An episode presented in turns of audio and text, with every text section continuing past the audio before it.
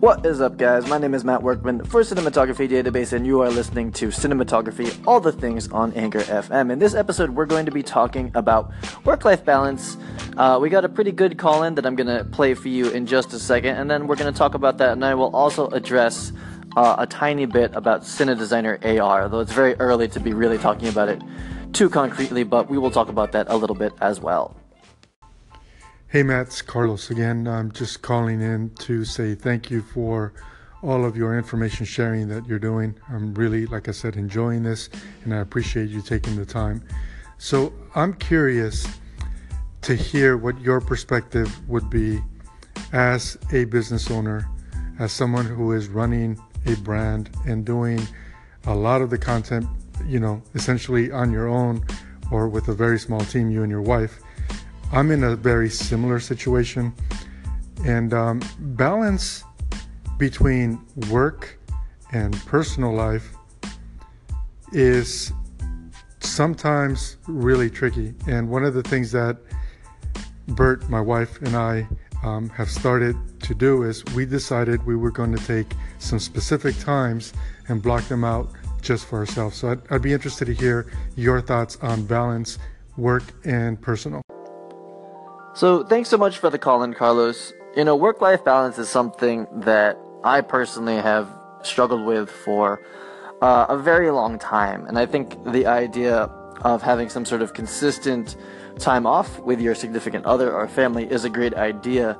But it's not something I've been able to ever have as a freelancer, and it's not something I, I have at this point um, as an entrepreneur. So, I guess to talk about when I was freelancing, you know, as a DP and any creative in the freelance space in New York City, I think specifically, given in that culture, and I don't think LA is too different, is that as a freelancer, you're basically always on call, and you can get called the night before for a job the next morning. You can get called the morning of for a, a job that's an hour away. This does happen, and some of those are really great opportunities. It's sort of a red flag if you know last minute you're getting called to fill in for someone, but nonetheless, I have filled in for people very last minute, and they have been amazing opportunities. Some of them have been career changing opportunities. So, some big DP jumps off of a commercial really last minute or gets, you know, for whatever reason has to leave, and, you know, I'm like the sixth DP in line, but I'm the one who's available that morning or the next day, and then there you are, you're on set. The point being that you're on call, so it's very difficult, or it was difficult for me to be able to you know, make it to Christmas or travel um, to see family for like a week at a time or to you know do the things that perhaps normal people are able to do with 9 to 5 jobs and say like oh you know what? For Christmas break I'm going to be gone. I won't be at work and we're going to go to Disney World and blah blah blah. All that stuff was very difficult for me to be able to do that as a freelancer. I I turned down or turned down. I missed a lot of uh, holidays. I missed a lot of family things, and you know that does take a toll on your family and your friends who don't understand that that life. And you know if you're not there and you're not present in those relationships, those relationships do suffer. I will say that the the one thing with my relationship with my wife Diana who was at the time, you know, 10 years ago and, and through throughout that my girlfriend was that she was freelance as well. So having two freelancers in the same boat, it's kind of doubly bad because we both can't commit to any dates and we both can't make any real commitments for the future. But as far as, you know, the relationship together, a lot of the times we'd work together and if we did have to cancel like a date or something like that, not that I don't think we had dates or anything, but like if we had to, you know, all of a sudden pick up and do this job that was a week, you know, in LA, that was that was understandable for both of us. So that that's kind of talking about the freelance life. And next, I'll talk about kind of what things look like now um, with running a, a, company or a brand. So that was kind of my life as a freelancer. There was no time off. Um, always on call to shoot, and was very difficult to plan anything in, in my life beyond a month ahead of time. You know, in, until like a little bit later in my career, towards the end of when I was freelancing. This is like two, three years ago, that sort of thing. I got to the point where I was on an agency, and the only jobs worthwhile, really, would come in a month or three weeks earlier so that we'd have enough prep time. Any job that came in before, like without, without three months of prep, or not three months, three weeks of prep, it probably wasn't worth it. It wasn't worth taking that job, you know? So that's, that's something that starts to evolve as a freelancer, but there is always this kind of um, fear of taking time off to do to do personal things because you're going to miss work and you're going to miss the uh, evolution in your career. Now, fast forward to today with a company with Cinematography Database where its core uh, product is CineDesigner, which is so I'm a software developer essentially or a plugin developer. Um, the second uh, product or income stream from my company is um, through social media and interneting, if that makes sense. So that's like, you know, doing influencer things. You know, it's kind of douchey to say that to say that, but you know, uh, I do get paid to do sponsored videos. I get paid to promote events. I get paid to show up at events. I get paid to do all sorts of things like that. So I, I run both sides of this company with CineDesigner as software and um, being a, a, content creator or you know influencer uh, in the film space. And so with this business, it's even worse than freelancing because there's there's no time in the day where I couldn't be working on a project. As of right now, I have four videos I could be editing that are getting mega delayed. I haven't been I haven't made a YouTube video in like 2 weeks or something like that. It feels like it feels like death to not put out videos, but I'm working on a course which is I guess um, kind of the hybrid of the two parts of my companies. It's something that I've always been meaning to do is produce courses and I've actually produced a lot of educational uh, paid content in the past. I've just put them on other platforms. So um, the, the point being is that I have four videos, one for Aperture, one for, uh, for other companies I can't talk about that need to be edited. Some are sponsored, some are not, but they're just being delayed because I'm working on a course.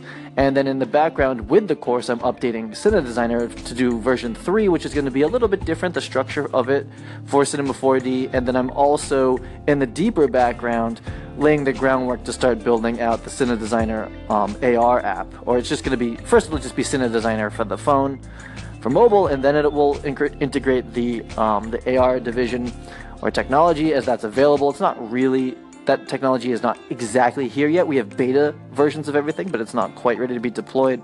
The point is now is that 24/7 I could be working, I could be editing, I could be modeling, I could be developing, I could be tweeting, I could be, you know, it, it never really ends. I could be making Anchor podcasts. I mean, this whole thing never ends. So, what what are we supposed to do about this? So for me, um, my wife right now, and I have two kids my wife is still a freelance photographer, so she's still freelancing on call. And it's like, oh, hey, all of a sudden we have this new assignment and we have to go shoot it. That's what I did this weekend, and that's why I wasn't able to do any anchor podcasts, no YouTube videos. Um, I did get a little bit of development in there, uh, worked on some stuff for the new app. I made the landing page for it, so I got that done. Um, but we're still at this point, if if a job comes up, we gotta go do it because that's how we make money, you know. And like, that's much more immediate income is freelancing. So we're in a weird place, and and neither of us are in the place where it's like, oh yeah, Christmas, like we're gonna take that week off. It's it's we're still not there, you know. And anyone who's starting a company, the first couple years there is you just work 24/7. I mean, you have to figure out how to live but you know between a startup which i consider my software and media company both startups and my wife still actively freelancing we're kind of like the worst of both worlds and it is um, it is stressful and i think that you know our families and friendships have definitely taken like you know had their had their ups and downs because of that. But we both like working and we're both very passionate about what we're doing. And you know besides taking care of the kids and raising them um, freelancing and business development or whatever that's that's our passion and that's what we're we're, we're ready to give up and we have been for years we've both been feeling this like this is what we do we do this every day every second i wake up i wake up out of bed brush the teeth and then i'm here. So that's been my journey and battle with work life balance i basically don't have it we just basically all work and we take care of the kids and you know we're working together so that's kind of the balance. But we're basically full-time working you know and raising kids at the same time and there's really no clear delineation of, of where where one starts and, and the other ends. And i'm not like endorsing this lifestyle. It's it, it is what brought me success i think uh, as a freelancer and i think it's what allows me to hustle a little bit harder than maybe the next person. Um, as far as business. In, in this case, I'm not saying I'm the best at either one of those, but you know, the work ethic was uh, a, factor. And I think um, building both my freelance career and my, my business career now. But I, I will say that um, you know, Vincent Laforet, who has been an extremely successful photographer and entrepreneur and has, has traveled down the roads that I'm traveling now. Um, you know, we, we had, we, we had dinner, um, in LA, uh, a few, like a few months ago, I forget, whenever I was in LA last time. And, you know, he made this big blog post and we talked about it then and he just dropped this huge Facebook post where he was talking about how you know the the end goals and the money and all these things you think that matter actually don't because he's been doing this for like what 20 30 years or something like that. He said i forget how long it's been. It's been a while. And he was saying that like it, in the end it's it's really so much about the journey and enjoying that and you know the relationships you make and you know the the laughs over dinner and and drinks and that sort of thing. And you know, I, I, look at that from his perspective now, and I'm like, I can see that, but this is this is still coming from the point of view of someone that hustled extremely hard as a photographer, as a photojournalist, as a, a filmmaker and director, into a business person, and you know, I, I think that that's it's a good takeaway. And I, I, try to think about that when things are stressful, either with money or a product launch or trying to get the content out at the right time or being uh, dissatisfied with how something comes out or if a client is dissatisfied you know to to try to look at the bigger picture and you know look at what you're building overall. But you know I, i'm still like in the thick of it you know i'm not at the point where i can at all like relax and be like you know that's okay. You know i'm still just every single day you know pounding the pavement or whatever the the cliche phrase is. I'm just working as hard as i possibly can. And you know so uh, so my point of view on this is that there isn't work life balance. And I've kind of subscribed to that. And I'm not saying I want everyone to do that at all. I'm not saying you should do that or anyone else should do it, but I am pretty much a 24/7 hustle advocate. I do sleep. I prioritize prioritize sleep and health because if you get sick or you're not your brain's not awake, you're not going to be able to make good work, you know? So I I do that. Uh, eating is not great. My exercising is probably not good either, so I need to step it up Gary Vee style and get like a personal trainer and prioritize that too. But you know, for me, work has been everything, and I do uh, appreciate the journey that I've taken, especially as a freelancer now, as that's kind of like my my, my past career, uh, and and you know, I, I try to think about the big picture as much as I can, but I'm still so much in the middle of it, especially as far as it comes with business and, and trying to build a company and have it, ha- you know, diversify the revenue streams is something we're doing this year. Is, is trying to change up um, where the different sources of income are coming from, and it's a 24/7 effort. But but I enjoy that. You know, I personally like it. You know, if there's people that hit burnout too quickly from this, or they want to have um, someone else handle the bigger picture and the structure, then you're more likely an employee than, than wanting to run it. But I think anyone who is um, uh, a six not, not successful but you know a lot of a, a lot of the successful freelancers and the entrepreneurs are this get up and work 24/7 type of person.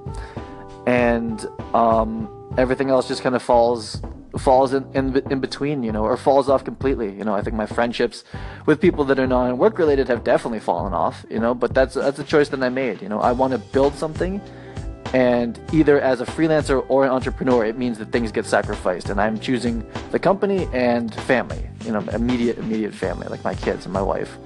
Um, but everything else has got to go. You know, I don't watch TV, I don't watch movies unless it's for a breakdown. I don't do any of that. I haven't touched a video game in years. I build cinematography database, and that's all I do. It's work, and then the life is just like whatever portion I can give up that isn't working, which is for me sleeping, health, and, and family. Now, I want to also say that part of my move from being a freelance DP to being uh, an entrepreneur um, was actually to rebalance my work-life balance in general. Um, it didn't go exactly the way I planned it, but you know, as a freelance DP, success for me at that point, um, because I was doing fine financially and shooting commercials and whatnot, but really to step it up to the next level would have meant television, would have meant getting into TV pilots and TV shows and independent movies and trying to run that whole game as well. And those are really long time commitments away from your family. You're talking like two, three months at a time, completely gone, different country, different state, uh, doing that. And with a with a young child and another on the way, that's not something I wanted to do. So it does sound like I think from the last uh, pod episodes that I was just making now is that um, that I just work 24 7 I don't ever see my family. It's actually, compared to my old life, freelancing, uh, working 24 7 as a freelancer or as an entrepreneur out of my office in my house, I actually see my family quite a bit. And we do, I'm able to support them way more than I was as a freelance DP. So I will I will say that um, as as far as hopefully you know me not sounding like as crazy, but that that is was that was part of the conscious effort to leave New York and to start a company was to rebalance that in a way that um, I wanted to. Now it turns out that entrepreneurship and building companies takes a lot more time than freelancing, but it's not as much as many big blocks away from the family in television as as opposed to DPs who doing television and that sort of thing. So I want to kind of transition this talk away from work-life balance. Um, those have been my thoughts on it. I'm an unhealthy, uh, weighted side towards work. if that's not been clear through um, just every everything that I do. But what I want to talk about now is how to figure out the direction of what you want to do, and that's that's been something that I've I spend a lot of time just thinking about. And what I've discovered throughout my you know my, my, career as doing multiple many things. I've, I've, only really exposed to the public my dp side and, and, now a little bit my business side is that you know i used to be a jazz drummer. Um, i used to be uh, a programmer. I used to be a visual effects artist. In, in, in, short career spans none of these were very expansive or anything like that but the, the way that i look at things now and i've seen as a, as a trend and i see this as, as the projects i take on uh, with cinematography database is that I try to find the intersection of what I'm passionate about, and passion is fun and interest and things that I can stay up all night doing. I take the intersection of passion and money. Okay, so something that's just a passion and that you love doing, but that will never make you any money is not something that's gonna last. Not for me. It will never last that long. I'll play video games. I'll, you know, skateboard or BMX, but I never made any money at those things, so you just can't do them as, a, as an adult. You know, it's just not possible unless you're retired or something like that, and you're or you're getting paid, you know, from some very truly passive income, which I don't think actually exists. Um, so I, have always looked at like what is something that I'm passionate about, and can I also find a business model with it? So with drumming in the early days of my career, I played drums. I loved it. It was everything. It was my whole life. I researched it, spent all my money on it, uh, was in multiple bands, played some shows. Wasn't really enough money to keep going. Had to change it up to programming. Programming um, was uh, a great way to make a living, especially now. Um, was a great place to be, and, and throughout college, I kind of understood this to be a great business to be in. Um, but it, I lost the passion in it. So the passion and the and the money they didn't intersect again. But where they did reintersect was um, for filmmaking. So learning the business, you know, I had the passion behind filmmaking, and I eventually figured out the business model of how to be a freelance DP in New York. Like, what was that business model? And I did that for ten years. That one stuck for a long time. Was filmmaking and um, freelancing. So filmmaking and freelancing. But now I look at I, I looked at it again and I was like, well, I, I still like the filmmaking part, but I I want to move away from freelancing because I've done that for 10 years and I'm a little older.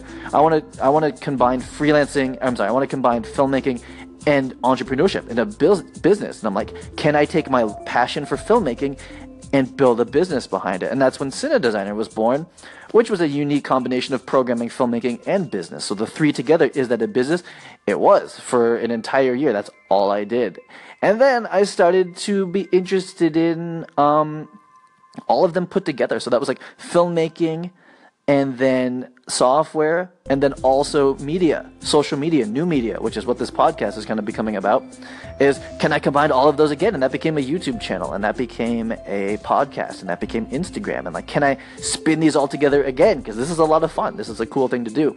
And is there a business model there? And there is. There's definitely a business model now. I mean, there's a huge business model behind it, and that's what I've been pushing lately.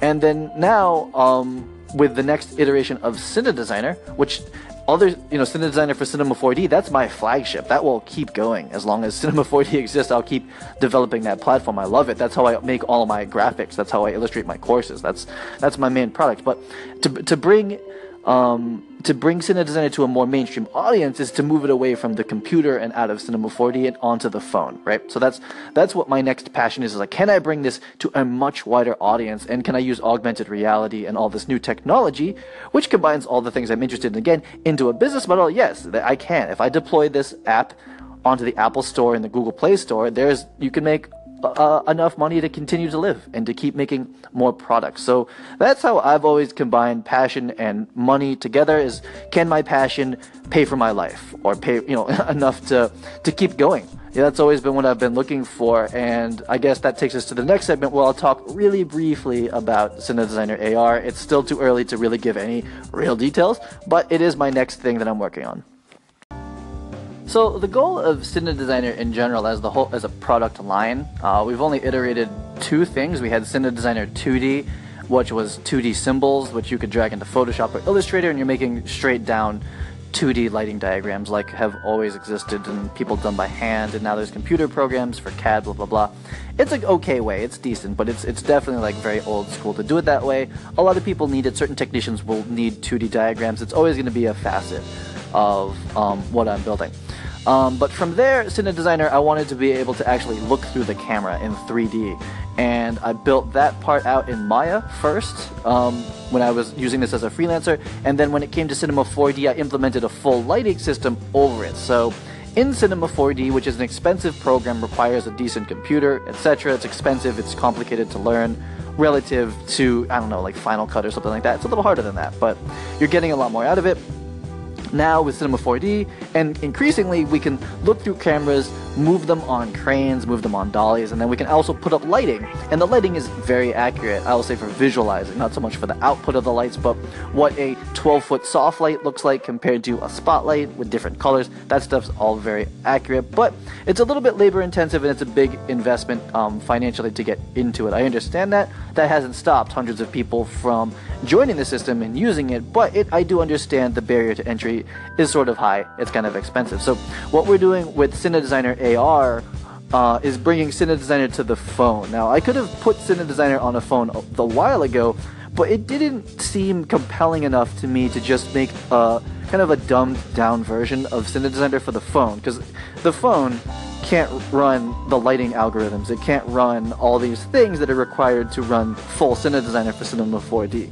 You're, they're just completely different animals. But it doesn't mean that uh, the phone version can't be useful. So what Cinema Designer AR is going to do is it's going to use the, the AR tracking features of the phone and it's going to allow you to look through your phone at the real world and then 3D track um, onto it the cameras and the lights and the people in a simplified way. We're not going to be able to turn the lights on. That's just not going to happen in this iteration. Maybe in the future, when the phones can handle it, when, if the phone can handle it, I would turn it on, but they just can't. Then your phone would explode, and the graphics are just not there yet on a phone. They're barely there on a computer. They're not there on a phone yet.